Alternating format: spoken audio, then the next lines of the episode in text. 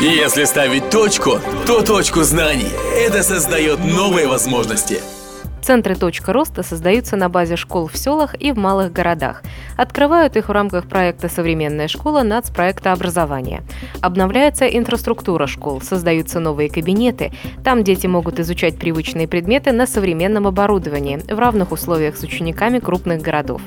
Также это позволяет добиваться реальных результатов с помощью проектов, говорит зав. кафедрой развития педагогического мастерства ТОИПКРО Надежда Кубарева. Дети создали проекты, максимально решающие реальные проблемы на территории их муниципального образования. Ну, например, мы говорим про создание теплицы, которая сама там себя обеспечивает, поливает умные улей, про создание там а, брендированной продукции. И эти проекты дети разрабатывали, то есть непосредственно не только ученики школы, а это были ученики профессиональных образовательных образовательных организаций на территории муниципалитета. То есть если какой-то технологический этап делают студенты профессиональной образовательной организации, то дальше ученики школ э, либо заканчивают этот технологический этап, да, либо там начинают либо продолжают.